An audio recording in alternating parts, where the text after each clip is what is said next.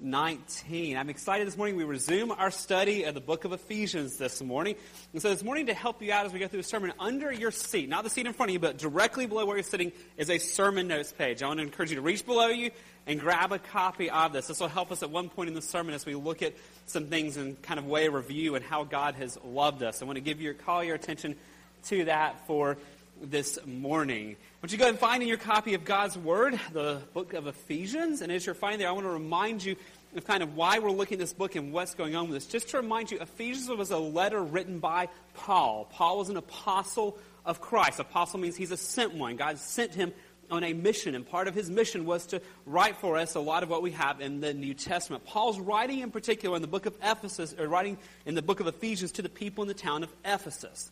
Ephesus, if you remember, is the fifth largest city in the world at the time. It's a city of huge importance politically. It's a huge importance in the arts and culture as well. And he's writing to, a, this, to believers in a city where there's many who do not know Christ. It's a city where there's one of the wonders of the ancient world was a temple to Artemis. And there's much false worship, much, much idolatry in this particular city. It's also a city full of witchcraft and the occult, what you call black magic. And he's writing to believers who've been called out of that lifestyle, but still trying to live out their faith in a place, in an important city where there's much hostility still to the gospel. And to help them out, what Paul does is the first half of his letter, he reminds them who they are in Christ.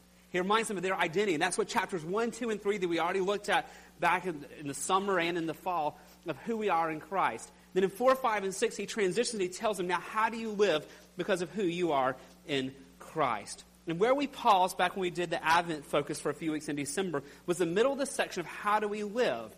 And friends, the order is really important. We're not living out chapters 4, 5, and 6 to gain God's approval.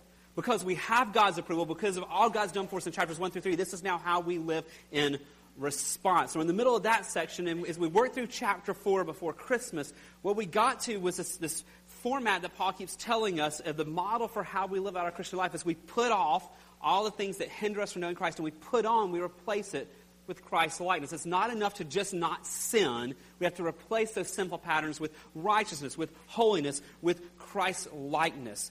And that's where we come to today, is where we were in the middle of that, seeing him progress through that. And what we come to today in Ephesians chapter 5, verse number 2, is kind of the epitome of all he said. He's told us to put off things like lying, to put off things like anger, to put off divisiveness. He's told us to put on things like truth telling, and he's told us to put on love. And he's going to just bring all this together into perhaps the epitome of all the put off, put on today into chapter 5, verse 2. And friends, I'm not a big New Year's resolutions fan, but if we can live out by God's grace, chapter 5, verse 2, we're going to see this morning, it will revolutionize our families. It'll revolutionize our, our homes, our churches, our workplaces, and everything. And so, my prayer for me and for you this morning is as we look at this, this would be really what God would challenge us to do this year is to live out by His grace, Ephesians chapter 5, verse 2, and all that we do. So let's come to Ephesians chapter 5. Let's go back to verse 1 for context. I ask you to stand, please, in honor of the reading of the Word of God. Ephesians chapter 5, verses 1 and 2. Therefore, be imitators of God as beloved children, and walk in love, as Christ loved us and gave himself up for us, a fragrant offering and sacrifice to God. Would you pray with me? Father, we do thank you for your word. God, I'm thankful for particularly this book of Ephesians that we've spent a lot of time in over this year. God, I pray this morning that your word would come alive to us that Holy Spirit, you would just breathe life into our hearts and our minds to understand your word, to apply your word. And I pray particularly that as we think about loving others the way you've loved us, that you give us conviction where we need conviction, you give us encouragement where we need encouragement, and you would do what only you can do to let your word come alive to us. And we ask it all in Jesus' name. Amen. Thank you. You may be seated. Now, the main idea I have for us out of this text and our challenge for us as well is simply this love others in the same way God loves us. Love others in the same way God loves us. Again, friends, if we would do this in our homes, in our workplaces, in our schools, with all that around in our church family, in our life groups, even with people we just meet on Sunday mornings, it would revolutionize our lives. And it sounds so simple. Love others the way God has loved us. And yet, if we're honest, it's really hard because we all fall short of this. And we realize how short we fall when we look at what the standard is.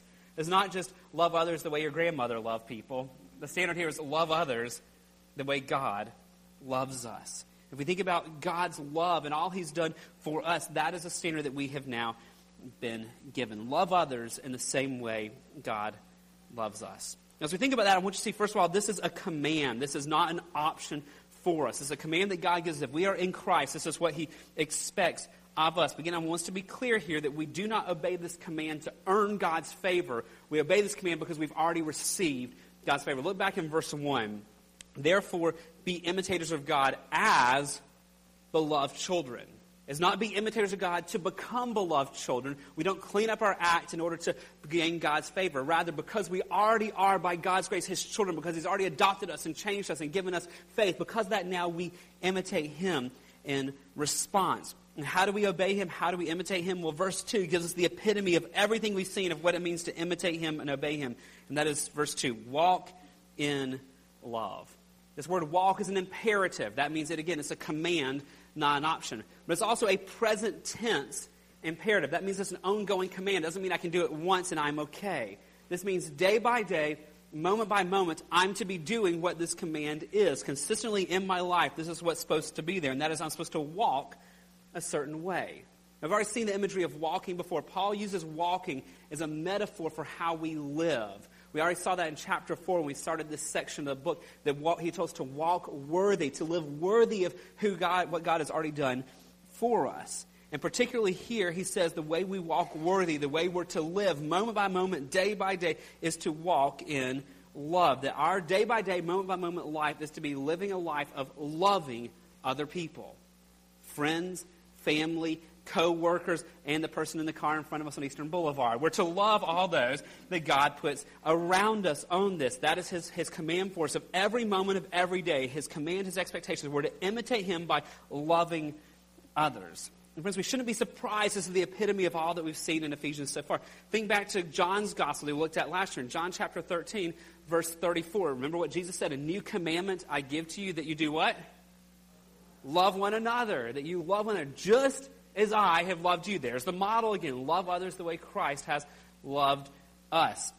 It's not just limited to John's gospel, though. In Matthew chapter 22, verse 37, a religious leader comes to test Jesus, and he's going to try to trap him really good here. And he says to Jesus, What's the most important commandment? And Jesus replies to him, He says, You shall love the Lord your God with all your heart and with all your soul and with all your mind. He goes on in verse 38 to say, This is the great and first commandment. Then he goes on in verse 39, and the second is like it. You shall do what? Love your neighbor as yourself. And he goes on in verse 40 to say, On these two commandments depend all the law and the prophets. It's that important. In fact, it's not just limited to the Gospels. In James chapter 2, verse 8, I love how James describes this command to love. He says, If you really fulfill the royal law, according to the scripture, you shall love your neighbors yourself. You are doing well. Here, James calls it the royal law. It's been called the greatest commandment. Jesus calls it a new command I give you. It's repeated all throughout the scripture. It's repeated because it's that important. Friends, it's also repeated because it's so hard. So simple, but it's so hard, and we fall short so much. Why is it so hard? Because of our hearts, our sinful tendencies of our hearts. They want our ways, they want our pride, they want our glory and our fame. And so we want our way more than we want to love and serve others. It's hard also, friends, because of the world we live in. The world doesn't model sacrificial love. The world tells us to fight for ourselves and stand up for ourselves. It doesn't teach us humility and loving others.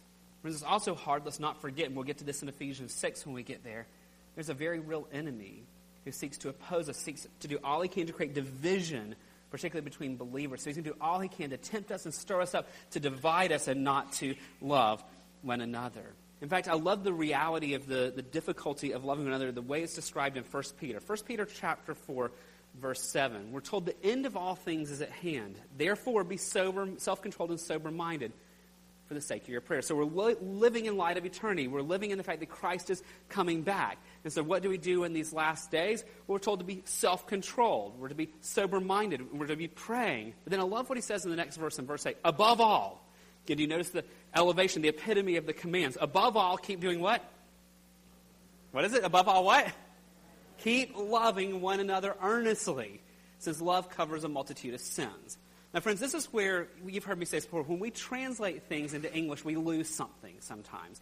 Do you know the Old Testament was written in Hebrew, the New Testament was written in Greek. So when, when Peter was writing this, he didn't use the words we use. He was writing in Greek. And when he said to keep loving one another earnestly, we struggle to translate that word earnestly. So depending on what translation of the Bible you use, you're going to find different words. It may perhaps in yours say intensely or deeply or fervently, or I use the English Standard Version, earnestly. All these are trying to translate a Greek word here and convey something. But what's so interesting, the word that we translate earnestly, intensely, is a Greek word that literally means to be stretched.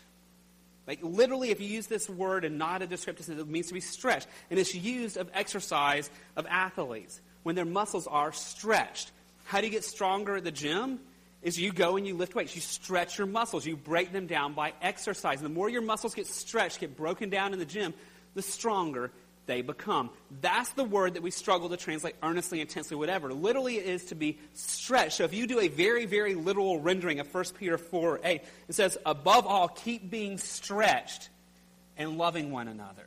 Above all things, and all this, as you're looking towards eternity, as you're looking to Christ coming back when you'll see him face to face, above all things, what you're pursuing is to being stretched. So you're growing stronger as your muscles are being stretched. You're being stretched in loving one another. Friends, do you realize that God, in His kindness to us, gives every single one of us people who are difficult to love by His design? Everyone I know has someone in their life who they struggle to love the way Christ has loved us. Why is that? Because God, in His sovereign plan and goodness, puts people in our life to stretch us in loving others the way He has loved us. And He puts them there and then calls us and says, Love them the way that I have loved you. And we go, uh, Lord, I don't think I can. And he goes, That's exactly right. You can't, but let me help you. Let me give you grace to live this out. And friends, not just to tolerate them, but to love them. In 1 Peter 4 8, you can probably guess what type of word for love is there. We've talked about this before. In the Greek language, there's multiple words for love. There's a friendship love, and there's a sexual love, and then there's a what we call agape love, the highest love, the most covenantal love, the most committed love you probably guess what this is. This is keep agape loving one another. Keep being stretched and agape loving one another and covenantally loving one another and committed love to all those around you. It's the agape love that we see in Ephesians chapter 5, verse 2. And walk in agape love as Christ agape loved us. Well, what does that look like, friends? What does it really look like to love others the way Christ has loved us? Just recently, I was talking to a guy, don't worry, it's none of you in this room. We were talking enough about the gospel and we're talking about struggles in his life to believe. And he was telling me in this conversation about how he just can't forgive people. And so I was trying to challenge him for what we've been studying in Ephesians about what it looks like to forgive is eh, to forgive others. And he goes, I wish I could just see what that looked like. I said, You can. It's called Jesus. We look to Christ, and He's the model for us in this. How do we look at some of this? Okay, what does it look like to love other people the way Christ loved me? Friends, we look to Jesus. Look back at Ephesians chapter 5, verse 2. And this is where I'm so thankful that Paul points us to this model. And walk in love as, just as exactly in the same way, Christ loved us. If we want to figure out what it looks like to agape love those in our life, even those who stretch us to love, we look to the example of Christ. We look to Emmanuel, God with us, what we just were celebrating at Christmas, because he's the perfect model. Well, how do we look to Jesus? I think sometimes, friends, we overcomplicate it, we make it too mystical. We, we open our Bibles. We read the Gospels. We look at the life of Christ and we model what we see Jesus doing there. And I just commend to you as you start the new year to let's make Bible reading and looking at the life of Christ a priority in each of our lives. So, how do we walk in love as Christ loved us? Well, let's take a minute and let's think about how Christ loved us. So, first, I thought I was going to give you a homework assignment this week and ask you to read Ephesians and look at all the ways Christ loved us. And I thought, well, instead of giving you homework, let's do it together in the room this morning. So that's why you have a handout this morning. So everyone grab your handout and open to the inside, okay? A little bit different this morning. How has God loved us? Well, if we want the model, it is laid out for us. We could go back and look at the Gospels and see all that Christ did, but let's stay in the book that we've been looking at. Thought it'd be a fun way to help us get our mind back around Ephesians and what all we have seen. So, how has Christ loved us? You see, we got a whole bunch of verses. We're not going to put them on the screen. Rather, I want you to, if you have your copy of God's Word open, to turn back to chapter 1. And we're going to read a verse, and here's what we do. You see a blank next to it. I want us to come up with a word, a word that describes God's love for us. Let's try to get our minds around if we're going to model our lives after how God has loved us, what does that look like? Let's see if we can't describe it in words that we use every day. Make sense? So let's go back. You see on your handout there, the first verse I want to look at, Ephesians chapter 1, verse 3. So look in your copy of God's Word, Ephesians chapter 1, verse 3. Blessed be the God and Father of our Lord Jesus Christ, who has blessed us in Christ with every spiritual blessing in the heavenly places. He's blessed us in Christ with every spiritual blessing. What do we learn about God's love? God's love is giving. If you want one word to put in that blank next to that verse, what do we learn about what it looks like to love others? It is giving right there. That God's love is giving things to us. Chapter 1, verse 4 Even as he chose us in him before the foundation of the world, that we should be holy and blameless before him. He chose us. What do we learn about God's love? God's love is initiating. God's love doesn't wait for us to get our lives fixed and right and run after him. God initiates, he pursues us. So God's love is an initiating love. Well, then at the last two uh, words of verse 4, and it goes on to verse 5. In love, he predestined us for adoption to himself as sons through Jesus Christ, according to the purpose of his will. So it tells us that in love, he predestined us. What do we learn about God's love? It is unconditional. That God chose to love us when we were unlovely. God chose to show an unconditional love for us. He didn't say, if you do this, now I'll love you. He says, I love you, period. You also see there in verse 5, he adopted us as sons through Jesus. What do we learn about God's love? God's love is relational. If you want the next blank there, is relational. That God doesn't love us from a distance, but God is near. He's close. God's love is a very experiential thing for us. It is relational. Ephesians chapter 1, verse 6. We're told to the praise of his glorious grace with which he has blessed us in the beloved. He's blessed us with his glorious grace. What, what is God's love like? The word I use there is magnificent. Friends, God's love is magnificent. I mean, do, do you notice the struggle in the language to describe this? He's blessed us with His grace, but not just His grace, it's His glorious grace. It's a magnificent love that He has poured out into our lives. Look at verse 7. There's three things we see about God's love here. In Him, we have redemption through His blood, the forgiveness of our trespasses according to the riches of His grace. What do we learn about God's love? First, redemption through His blood. God's love is costly. It costs God something for us to experience His love. It costs the blood of Christ. It costs the sacrifice of Christ for us to be able to experience the love of God instead of the wrath of God. Also in verse 7, we have the forgiveness of our trespasses. What do we learn about God's love? It is a forgiving love. So next blank. It's a forgiving love that God forgives us so we can have relationship. Also in verse 7, the riches of His grace. His love is lavish. If you want a word there to describe his word, it's lavish. It's not stingy. He doesn't do just a little bit. He pours out the blessings of every spiritual blessing to us. It's a lavish love. Look down in your copy of God's word to Ephesians chapter 1, verse 9. Making known to us the mystery of his will according to the purpose which he set forth in Christ. He made known to us his will. What do we learn about God's love? It's revealing. God shows us who he is. This relationship as he reveals himself to us. It's a revealing love. Look at Ephesians chapter 1, verse 11. In him we've obtained an inheritance, having been predestined according to the purpose of him who works all things according to the counsel of his will. It says we've obtained an inheritance. God's love is generous. God's love is generous. He gives us so much, similar to what he said with it being lavish. Look at verse 13. In him you also, when you heard the word of truth, the gospel of salvation and believed in him, you were sealed with the promise of the Holy Spirit. You were sealed. That means God's love is secure. We don't have to worry about God getting up and falling out of love with us. He doesn't fall into love with us and fall out of love. He doesn't have good days and bad days. God's love is unchanging. It's steadfast. It's secure. And we rest secure in knowing that when we get up this morning, we're loved by God no matter what happened the day before. It's a secure love. Chapter 1, verse 17. That the God of our Lord Jesus Christ, the Father of glory, may give you the spirit of wisdom and of revelation and the knowledge of Him. He gives us His Spirit, the revelation of Him. His love is relational again. I know I used that word before, but I can't find a better word for it here. His love is relational. He reveals Himself to us, not from a distance, but gives the Holy Spirit within us to reveal Himself to us. Verse 18 having the eyes of your hearts enlightened, that you may know what is the hope to which he called you? What are the riches of his glorious inheritance in all the saints? I, picking up on the phrase here, know the hope. His love gives hope. Okay, so I use two words there, but you get the idea. His, he gives hope. When we experience the love of God, his love gives hope to us. Verse 19. What is the immeasurable greatness of his power towards us who believe. His power towards his love is active, friends. His love is not just a feeling, his love is active. His power is at work towards us. Chapter that's just chapter one. Now chapter two. Look at verse number four. There's, there's a lot of verses, more verses we could look at. I just want to get the highlights. Chapter two, verse four. But God, being rich in mercy, because of the great love with which he loved us. Notice that in verse 4 that he's rich in mercy. His love is merciful.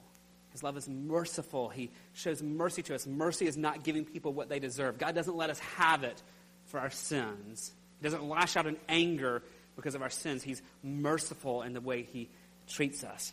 Chapter 2, verse 5. Even when we were dead in our trespasses, made us alive together with Christ. By grace you have been saved. The word I'm using here is unmerited. He gives us grace. That grace is not getting what we is getting what we do not deserve.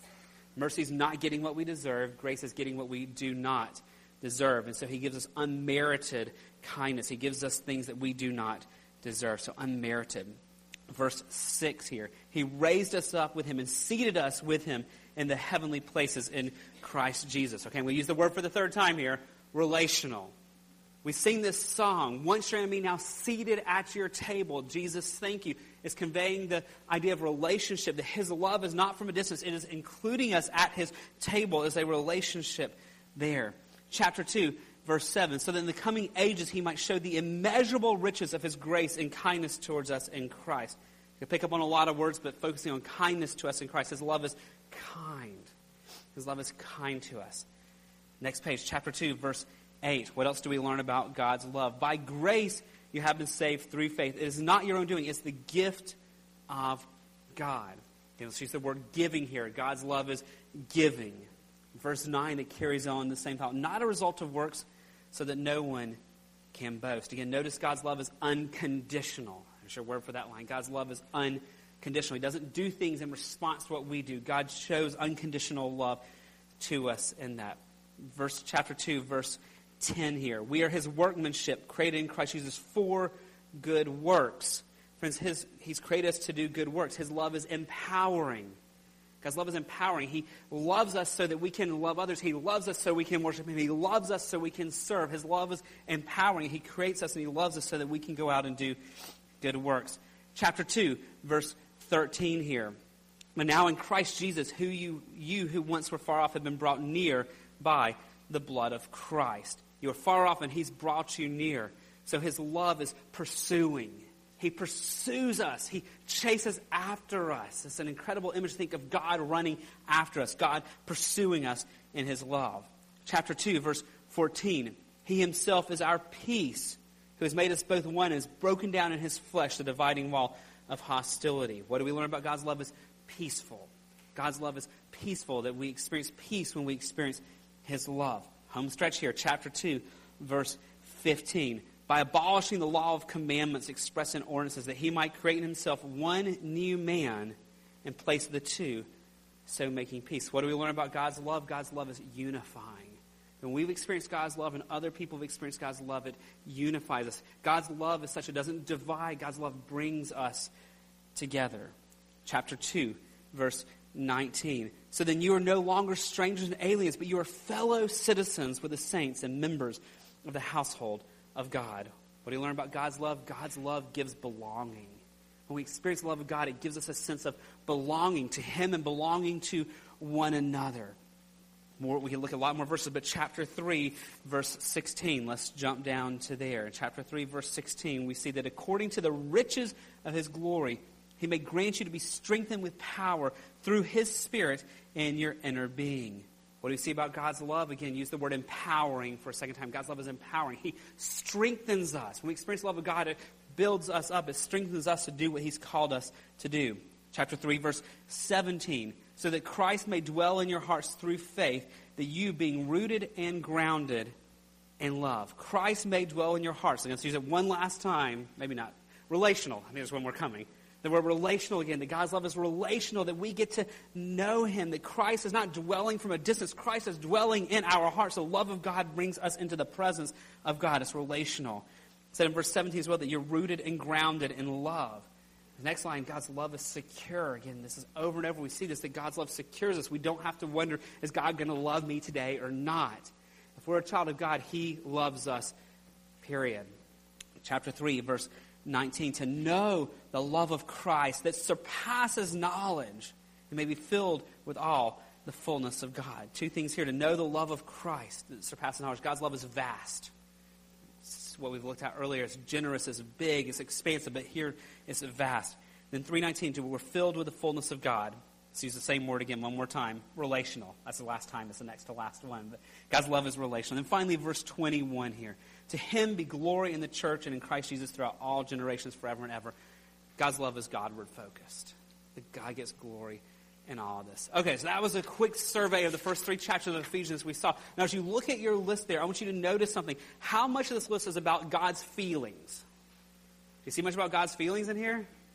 Love is not about feelings here. Our culture relegates love to, I fall into love, I fall out of love. But what we see here is intentionality. We see God's actions, God's choices. And so think back if you were here the Sunday before Christmas, as we worked through Advent and we got to the week of, of Christmas and the theme of love. I gave you a definition of love, and I want to give it to you again. It's on the very back page of your handout if you want it to also be on the screen. This is how I define love as a choice you make to give of yourself for the good of another.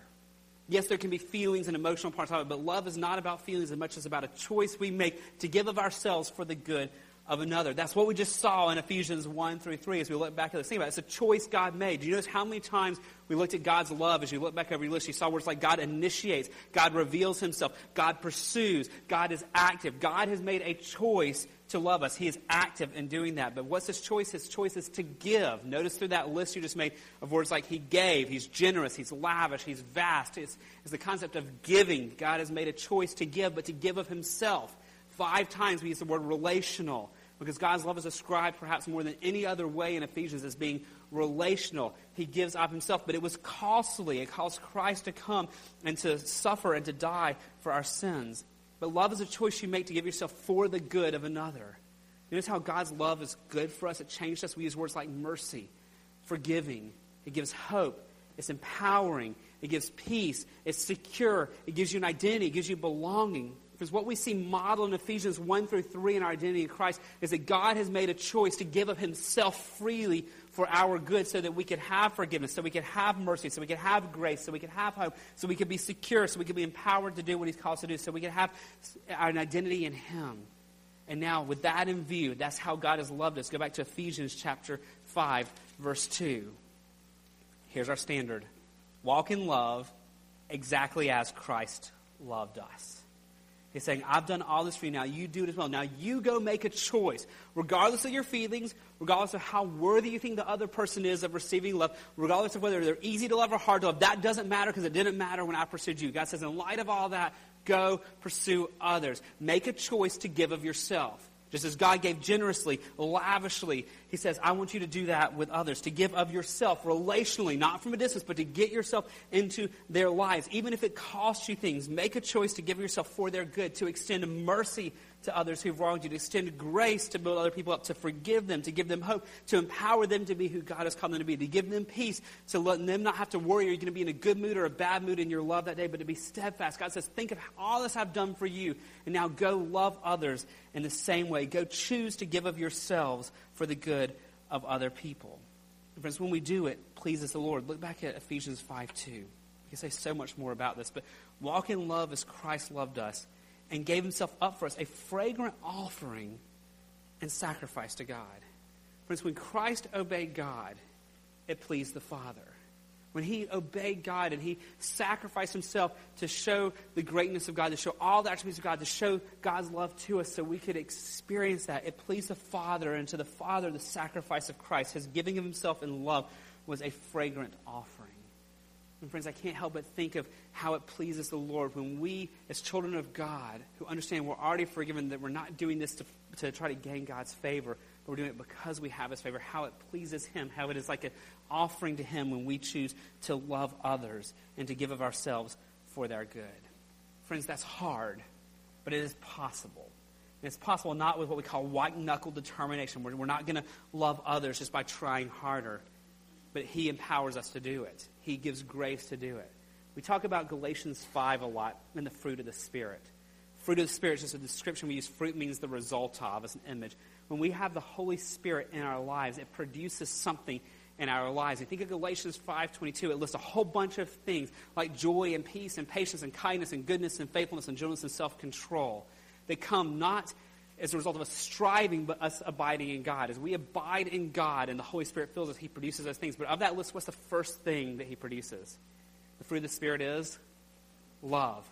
It's not something we manufacture, friends, but as we abide in Christ, as we spend time in His presence, as the Holy Spirit fills us, He produces in us a love for others that cannot be explained by human strength or human wisdom. He produces in us an ability to love others in the same way that He has loved us. Therefore, be imitators of God as beloved children and walk in love as Christ loved us. As we begin 2019, can I ask you to, to bow your heads and just let's go into a moment of prayer as our praise team comes. I want to give you some questions to think about and to pray about as we, as we enter into 2019 and we think about this command to love others in the way Christ has loved us. First of all, would you take just a minute where you're praying and begin with the question Am I a child of God? Have I experienced the love of God? Because, friends, it all starts there. What we're talking about with loving others the way Christ has loved us, we cannot do apart from knowing God. So I want you to start there with that question. If you are a child of God, would you use this moment to thank Him for pursuing you? Would you use this moment to thank Him for initiating a relationship with you?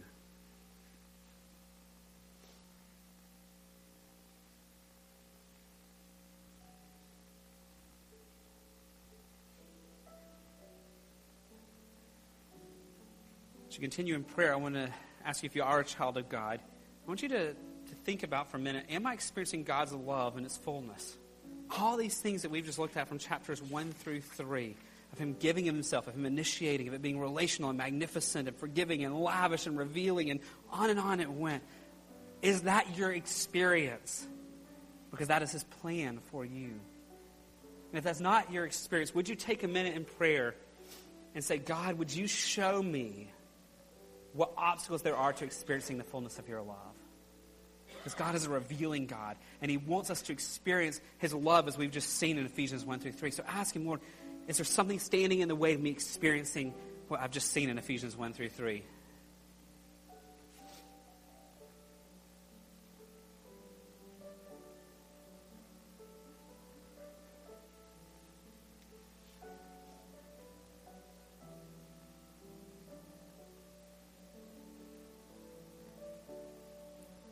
Light of all that, to think about our command walk in love as Christ loved us. Let's ask the Holy Spirit to search our hearts and show us are the areas where we are not loving others the same way He's loved us.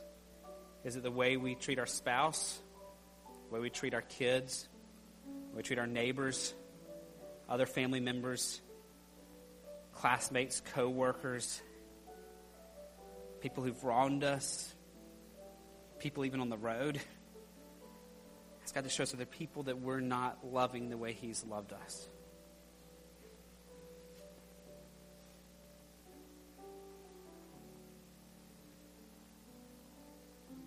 And if there are friends, to claim the promise of 1 John 1 9, if we confess our sins, He is faithful and just to forgive us of all of our sins and to cleanse us from all unrighteousness. To claim that, that if we'll confess to Him when, when we failed in loving others the way He's loved us, that He will forgive us. And not just forgive us, He will cleanse us from that. Because His desire, His will is for us to love others the way that He's loved us, and He will give us grace for that.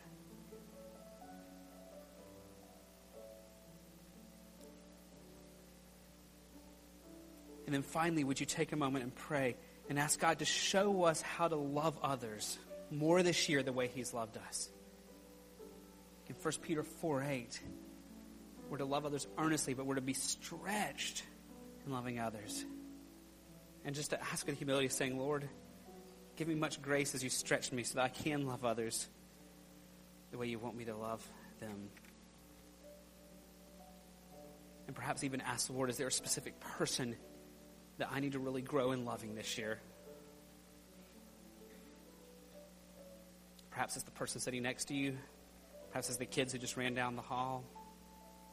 Perhaps that's your boss, the worker for you, your neighbor, someone else.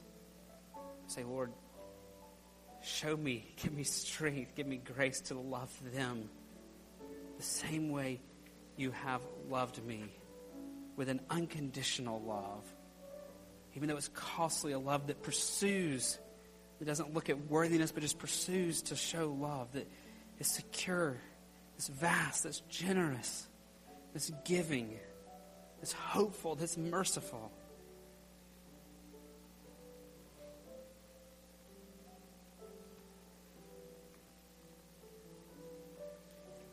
Father, we are so thankful for your unconditional love for us. God, to think that when we were still sinners, Christ loved us. To think that when we weren't deserving, you pursued us. God, you didn't wait for us to clean up our act or take steps to you. God, you pursued.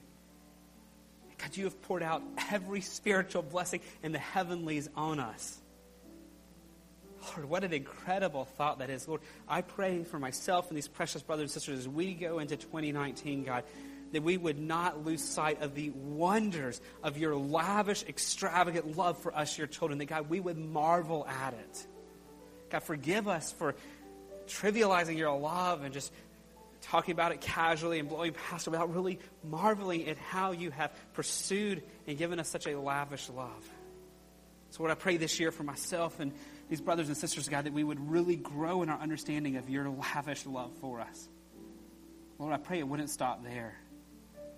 God, I need much grace, and I know my brothers and sisters need much grace.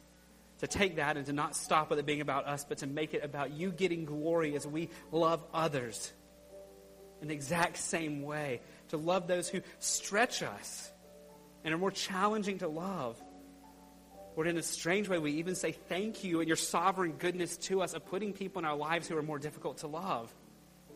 Or so that we can grow in Christ's likeness, grow in being informed to his image.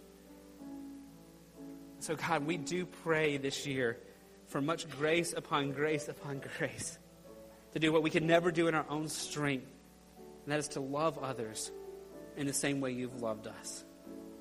I want to just pray for that brother or sister here who knows in their heart there's someone they've not been loving as they should. I pray today that you would give them such supernatural strength that they will make a choice to obey you, even if it's tough. And Lord, we will look forward to hearing how you answer these prayers, how you move in response to these prayers, Lord, to show your glory and to bring people together. And we ask it all in Jesus' name. Amen. Would you stand as we sing our closing song?